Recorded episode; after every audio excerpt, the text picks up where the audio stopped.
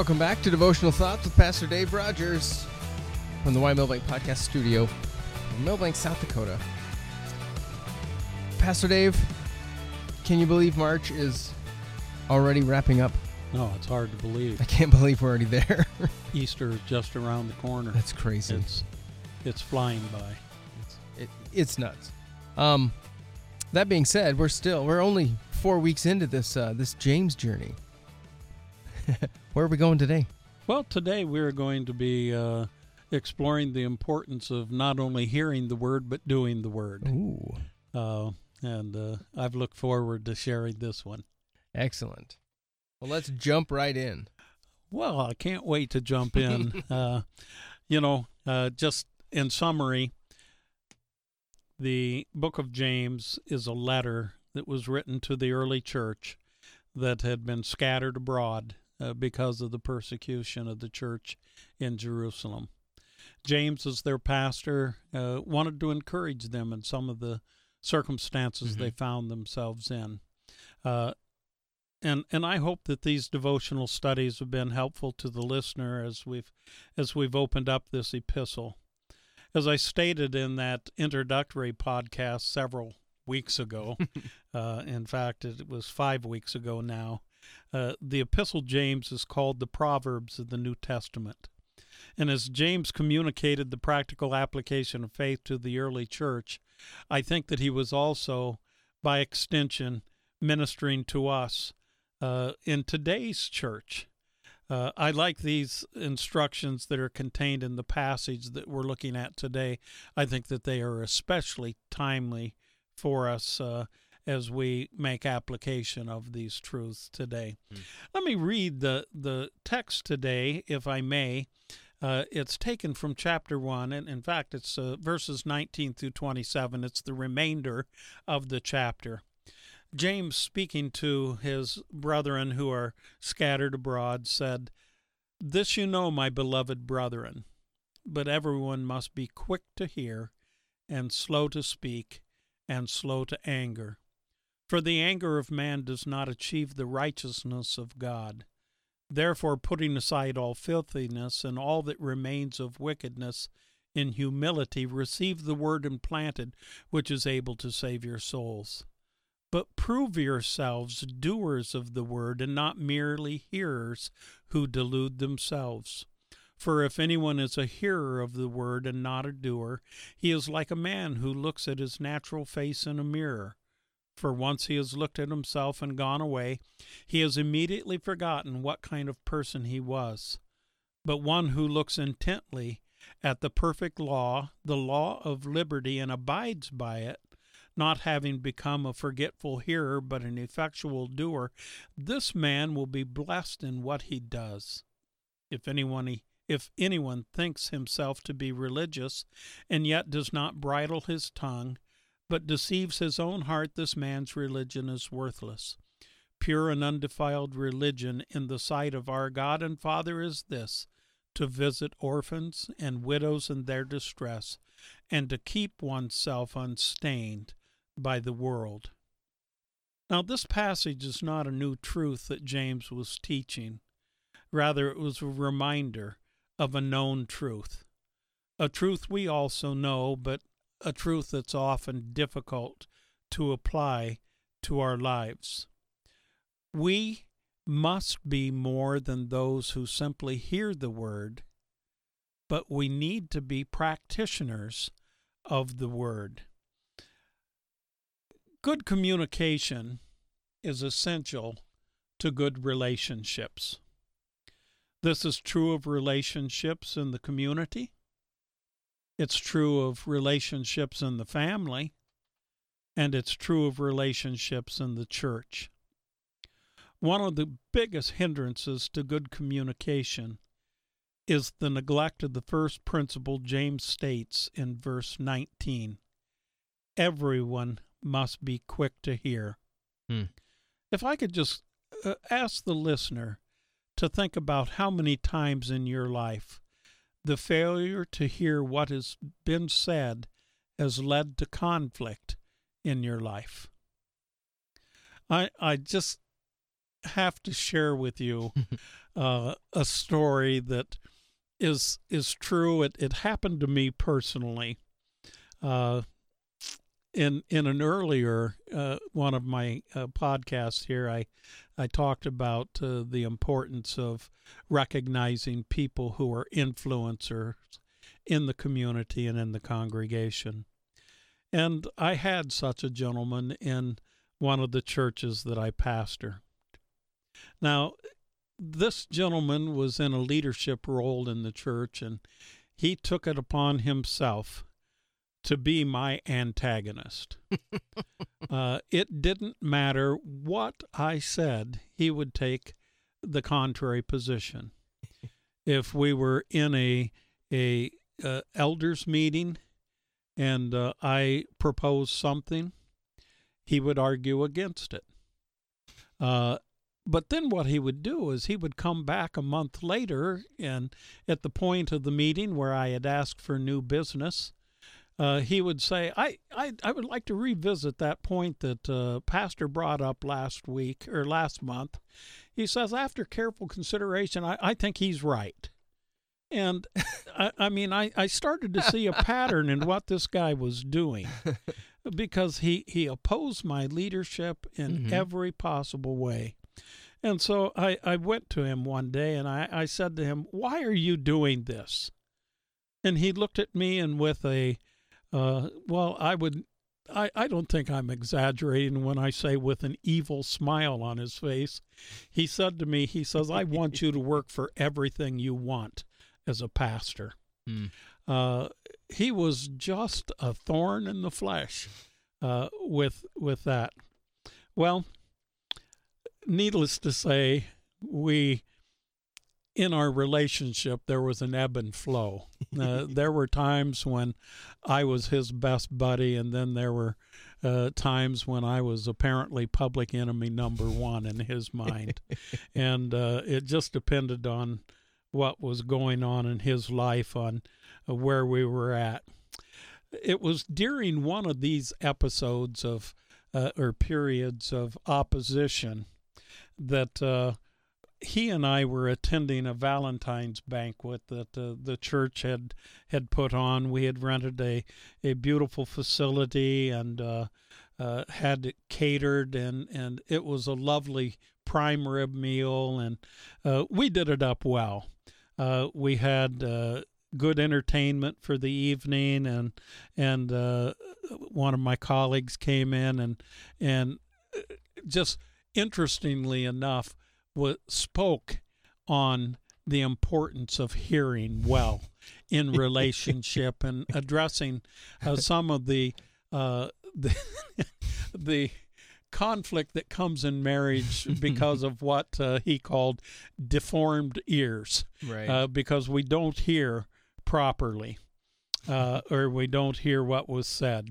Well, as it happened, my antagonist and I happened to go up to the dessert table at the same time, and and just out of uh, politeness, I I asked him how how he was doing, and Craig, I was shocked by his response because he looked me square in the face and he says, "I would feel a lot better if I could belch you."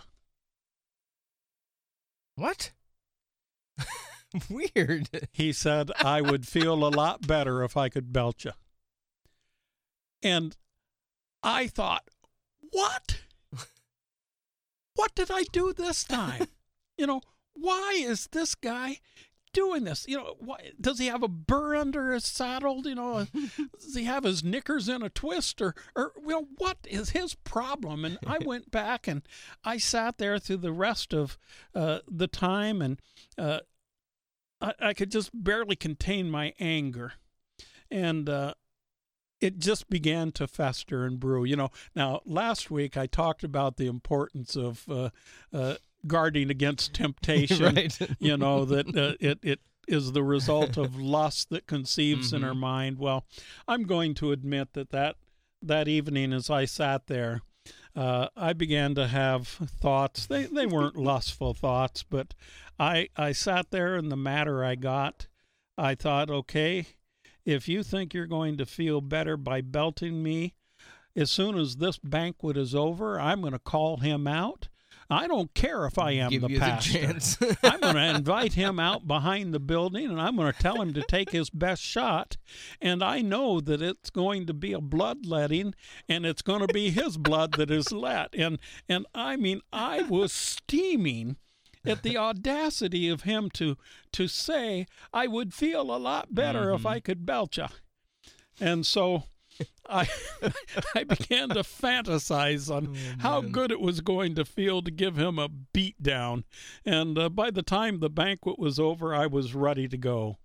And as soon as the the uh, the master of ceremonies uh, dismissed the the proceedings, I pushed through the crowd to this man and I said to him, "What exactly do you mean you would feel better if you could belt me?" And he looked at me with be- bewilderment on his face and he says, I didn't say I would feel better if I could belch you. I said I would feel better if I could belch. well, needless to say, I was thoroughly embarrassed beyond words at my misunderstanding and what had been said, as well as, oh as my angry re- response. Now, I'm not the only one who has done something that ridiculously. Uh, well, I'm just going to call it for what it is stupid. Stupid. yes. I'm not the only one. We've all found ourselves in situations where we misheard mm-hmm. uh, or we allowed what we perceive to be the circumstance to become the filter Right. through which we filtered a comment Mhm. and we took it out of context or we twisted it th- through uh, our circumstance and, and our viewpoint.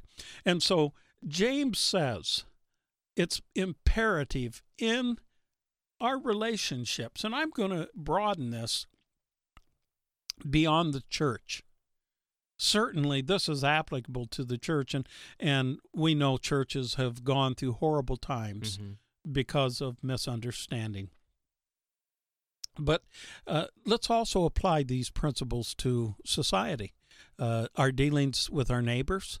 Uh, how many, how many neighborhoods have been torn up by uh, the lack of understanding, uh, clear communication? Uh, someone said to me uh, some time ago that uh, there are two things that are essential to having good neighbors. Uh, one is good communication, and the other is good fences. So, Sometimes they're the same thing. and sometimes they are the same thing. Uh, but uh, let's let's look here and see what what the uh, we we can find here. James says first, be quick to hear. mm-hmm. And here is where the breakdown often takes place. We need to listen not only with our ears, but we li- need to listen with our heart and we need to listen with our spirit. Mm. You know, one of the things I appreciate about my wife is, is she has such a discerning spirit. And she and I can talk to someone and we can come away and I come away and I'm thinking everything is fine and she's saying something's wrong there and here's Mhm. what it is. And I'm thinking we heard the same words, we were part of the same conversation. How did you get that? Yeah. She was quick to hear, Mm-hmm. not only with the ear, but with the, the heart and the spirit. Secondly, James says, be slow to speak. You know what? There's so much practical truth in that statement itself. Focus on what is being said rather than uh, on what you're going to say next. And too often, what we do in, in conversation and where the conversation breaks down is the other person is making a point and we check out and in our mind we are formulating a Mhm. response to something that was previously said and we're missing out on what is being said there listen with intentionality Mm-hmm. to what is being said. One of the things I often would encourage couples to do when I did marriage counseling is uh, when they were talking to each other and when there was a breakdown in communication, I would encourage them to repeat back, "Did I understand you to say?" Mm-hmm. and and then to repeat it back. Uh, and it, it's amazing how often we're not hearing. right. and it's not just a male thing, by the way. uh, but but that clarification: be slow to speak, take the time to hear clearly, clarify, qualify, quantify if necessary, and then speak. Once you begin to formulate your response, the fact is you stop listening to Yeah. what is being said. Yeah. And so James is right on when he says, be slow to speak. But then here's where the rubber really hits the road. We live in an angry society. Hmm. The fact of the matter is, people walk around angry all day long. And it manifests itself very quickly when they find themselves in pressure Yeah. or when they find themselves inconvenienced or delayed or when things just don't go their way. Well, you kind of referenced that a couple weeks ago with the the, the car driver. Absolutely. Yeah. Yeah. And and this is this is the result Mhm. of of just having anger. Yep. You know, w- we may not be at a full boil, but we are simmering mm-hmm. so often.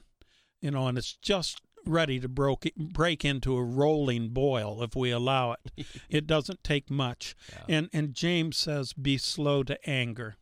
You know, too often the anger angry reply is is a reaction instead of a response mm-hmm. to what is being said or what is being done. In verse 20, James declares that an angry man does not achieve the righteousness of God. You know, that just just resonates with me. Uh, I tend to be kind of uh, an even keel emotional person. My my highs aren't very high and my lows aren't very low.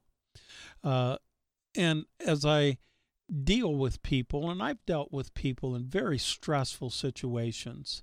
Uh, in my uh, former job, uh, when I was uh, working uh, supporting a, a company's website and Mm. helping customers navigate the site, uh, so many of them would just, you know, they would come unhinged uh, from the get go. And one of the things I tried to do was just to calm them down and and to uh, bring a, a little bit of uh, calmness to the circumstance and, and situation. And so many of my colleagues, after I would conclude one of those difficult calls, would say, How do you do that? You just never let it get to you. Yeah. Well, the fact of the matter is, in the course of my career, I have never yelled somebody into the kingdom of God. I have never screamed so loud that they wanted to uh, ask Jesus to be their Savior. uh, in fact, I don't know anybody who has ever done Yeah. that. It's the kindness of God that leads us to repentance. It's not an angry uh, diatribe that, that brings us Mhm. uh, to a loving Savior. And so I always remember this. And when James says that uh, anger does not achieve the righteousness of God, I think, you know what? I've never been able to find that line that that Paul talked about be angry and sin not because once I get angry I just It's go over. right yeah I've gone over Niagara Falls without the barrel you know uh, right. I, I'm in with both feet. Uh, and so uh, it's better to bring the quietness Mhm. and the calm. And believe me, the Spirit gives us that. I was an angry person. Uh, as a kid growing up, I, I had a violent temper, very volatile. Uh, even as a, a young man, uh, before I, I came to Christ, uh, I had a chip on my shoulder, and I was ready to uh, to talk about it with anybody who, who wanted to talk about it, you know. Uh, and that's so unproductive. And so we need to be quick to hear, slow to speak, and slow to anger. But James goes on and says that the believer is to put off all filthiness and wickedness, and in humility receive the implanted word which is able to save our souls. You know what? There's a transformation that comes when we are in Christ. Mm. Paul said that if anyone is in Christ, the old has passed away, all things have become new. And if we want to hang on to the old, then it's going to drag us down. We need to Mhm. understand that. James says, put it off, Yeah. you know, like an old soiled garment. You know, in fact, uh, I have I have a work coverall that I wear when I'm going to do something that's dirty. You know, I don't know the last time I washed it because you know it's just going to get dirty again, and and grease isn't going to come out, Mhm. and and I keep it. And and when I look at it, I think of what my life used to be. Mm. I put that off. You know, Yeah. I don't go back and put it on and wear it every day. Uh, but I put that off because it doesn't serve the purpose in the life that I live today. We need to put it off because it's not going to result in the salvation of our souls. What's going to save our souls is the implanted word. Mm. And he admonishes, James admonishes the early believer not just to hear the word, but to put the word to practice as well.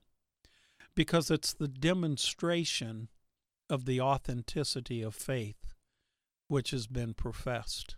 Hmm. Uh, you know, the Apostle Paul says that we are saved by faith alone. And some theologians feel that there's a, a conflict between what James is saying here uh, that faith and works go hand in hand, where Paul says it's not by works, but it's Mhm. by faith. Works by themselves will not save us. They can't. Uh, in fact, Paul said to the church at Ephesus, For by grace are you saved, and that by faith, not of works, lest any man should boast. Mhm. God has given us that the the measure of faith that results in salvation. But James says that you profess faith, walk that faith out. Yeah. You, you know, in other words, you know, just to put it as plain as I can, walk your talk. Mhm. There are a lot of people that talk a good talk. You know, uh, they'll they'll tell you how much Jesus means to them and how much they love Jesus, and and then they'll turn around in the next uh, breath and they'll uh, take advantage of you in a business deal. You know, and and the, the, they're crooks Yeah. and there's there's no there's no compatibility between what they are professing and what they're they are saying and so James admonishes us as he admonished the early church to demonstrate the authenticity of our faith by the life that we live Mm. uh, and this is this is a call to establish the word in your heart and in your life to be a hearer but then to do it uh, i had a professor in college who says you know there are a lot of people that have a head knowledge Mhm. of the scripture but they don't have a hard application of it Yeah. and he's saying the same thing here as james now here's here's an interesting thing that i came across and i'm going to conclude uh, with this today craig uh, studies have demonstrated or have excuse me studies have been done regarding teaching and retention rates one of the uh, groups that did it was uh, uh, developed what is called the learning pyramid. It was created by the National Training Laboratories, and it examined seven, seven common methods of teaching, and it found the following. It found that if you hear a lecture, Mhm. or in other words, if you just listen to what I'm saying in this podcast, you're going to retain about 5% of it. If you hear and read, and by the way, the notes are published on the right. the, the website. You can hear They're and with read. the show. Yes. uh, you can you can retain about 10% Hmm. of what I've shared here. Uh, if there is audio visual tools, or if there are audio visual tools, uh, and it is taught audio visually, hmm the retention rate goes up to a 20%. If it's demonstrated, an actual demonstration of the lesson or the principle, 30% retention. If there's give and take, if there's discussion uh, about it, retention goes up to 50%. If the listener has opportunity to practice doing it, in other words, hear it hmm and do it, the retention rate goes up to 75%.